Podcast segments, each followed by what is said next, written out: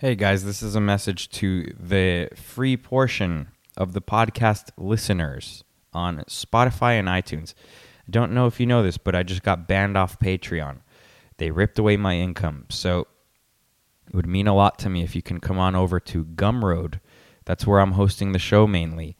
And the shows are usually an hour to an hour and a half long. So you're only getting five to 10 minutes here. It would be greatly appreciated if you can come on board Gumroad. Wrongop.gumroad.com, or you can find the link on wrongopinion.net. Oh, hi, I'm Joshua Cash, and this is Wrong Opinion.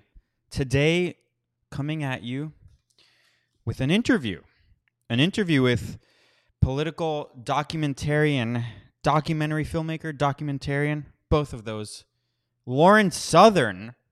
So she'll be on in like 10 minutes or so and she came out with I guess you'd call it a documentary slash hit piece slash um, gossipy thing. it's like a gossipy video. It's three hours long about her last six years in the world of politics, and I uh, I watched the whole thing.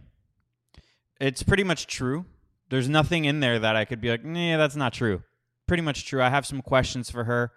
I also have some criticism in general about the whole thing. Because like how are you shocked that the world of politics and punditry is um, anything but corrupt even with people on our side you know? You got to take the good with the bad. And i think that a lot of people are flawed especially in this world. And a lot of people have demons. But that's because people are like that and that's how people are in general you know like look at the entertainment industry. So I think that a lot of it had to do with the fact that she's a young girl. I mean, she's still a young girl, but she was 19 or something when she started. And, uh, you know, everything blindsided her. You know, she was a little bit naive. So I want to talk to her about that. Do women have a place in the world of politics? I don't think they do. but like, you know, I'm friends with her. I even on this podcast uh, about a month ago, there was a clip going around. It has 300,000 views on Instagram.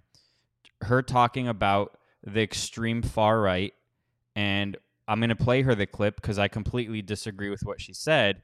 And I think that hate has a home here. Hate is good, and hate can be used for good. And her argument was a straw man argument. So we'll get to that. I want to even I want to get to personal stuff too with her. So this should be an interesting interesting interview. And then before that though, I guess I got 9 minutes to talk to you about credit card debt. And I'm bringing this up because it's something I'm going through. And pretty much all Americans go through this. So this is going to most likely be relevant to you. And by no means am I an expert. But I can tell you how I've been navigating this whole thing, and it's hilarious. It's hilarious because once you know that the system that you used to believe in no longer is viable and that they can't do anything to you if you don't pay, and that you could literally pay a fraction of what you owe and they'll be happy with that, you, you might feel a little bit more of a sense of freedom a burden might be lifted from your shoulders, your back, both. And basically, I'm saving you thousands of dollars, which basically pays for your whole lifetime subscription of this show and more. So you guys are getting your money's worth, and that's just ha- that's just what's happening. You shouldn't be afraid of the bank. You shouldn't be afraid of what they can and can't do to you because I'll, I'll, I'll start off with a tactic they did to me. A lot of people's debt goes to uh, third party companies basically take over your debt. They buy your debt for pennies on the dollar and then they go after you to pay, you know, the full amount. So then that's how they make money. And then the bank at least gets something. That's why they sell your debt to them. So it's a win win for them. And um, it's a lose lose for you if you comply. So what they did to me was they didn't sell my debt to a third party. They just sent my case to lawyers. And what the lawyers did was they filed a lawsuit against me twice and then they served me with papers.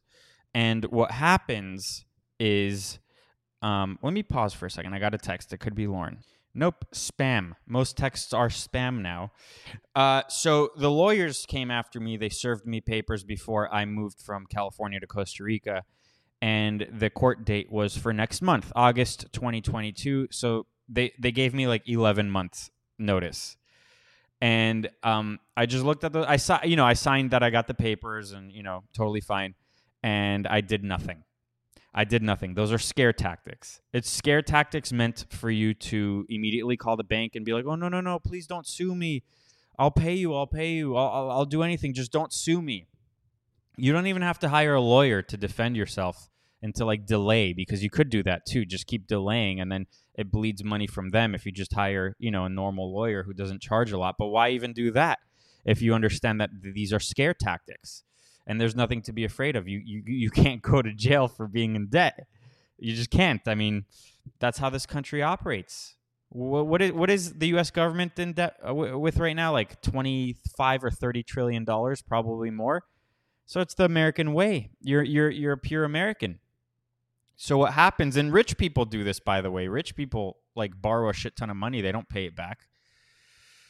What happens is um, once they give up because they're not it's a bluff. They're not really trying to get to court because if you're if you're in debt for like with me for instance 30 grand um, the lawyer fees are going to be way more. So it's in not in their best interest to go to court and to sue you.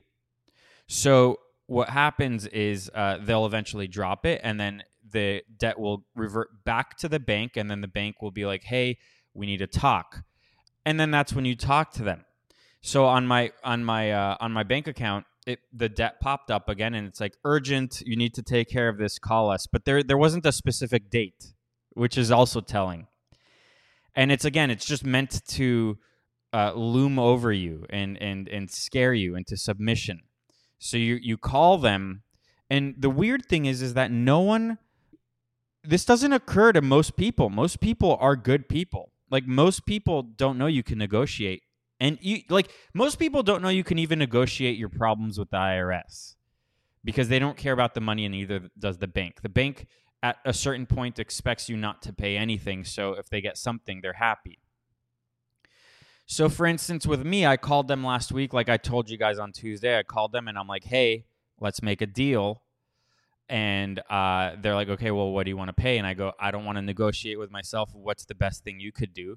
So they're like, okay, well, you know, you owe, let's say $30,000, and we can take off the fees and we can take off the interest. So it's going to come down to like $20,000. Now, most people will be happy with that, especially considering that the, the bank is like, and you can pay it over a 24 month installment.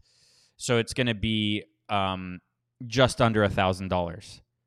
And so most people, like I told this to a really smart friend of mine, and he goes, dude, that's amazing. And I'm like, that's not where the story ends. The story doesn't end there. I'm not paying that. That's too much money. Um, so I told them, you know what? Um, let me look over my finances, which I didn't look over anything. I just knew I wasn't going to accept that. I'm not going to pay thousand dollars a month, basically, um, for 24 months. There's no fucking way. So I told them, um, let me look over my finances and let me work the numbers. Let me crunch some numbers. You know, and I'll call you back next week and we can figure this out. So I called them again yesterday. And then I'm like, hey, I, I looked it over and I, I there's no way I can pay a $1,000 a month. Um, what I can do is for both of the accounts, which amount to $30,000, I can pay you $300 a month. So let's just say like 30 cents on the dollar or something, if, I'm, if my math is correct. I can't do math and do the show at the same time, but really it's a low ball and uh, and I can pay that 24 months, and then we can call it a deal. So 300, 300 altogether. And then not only that, since the whole economy is falling apart,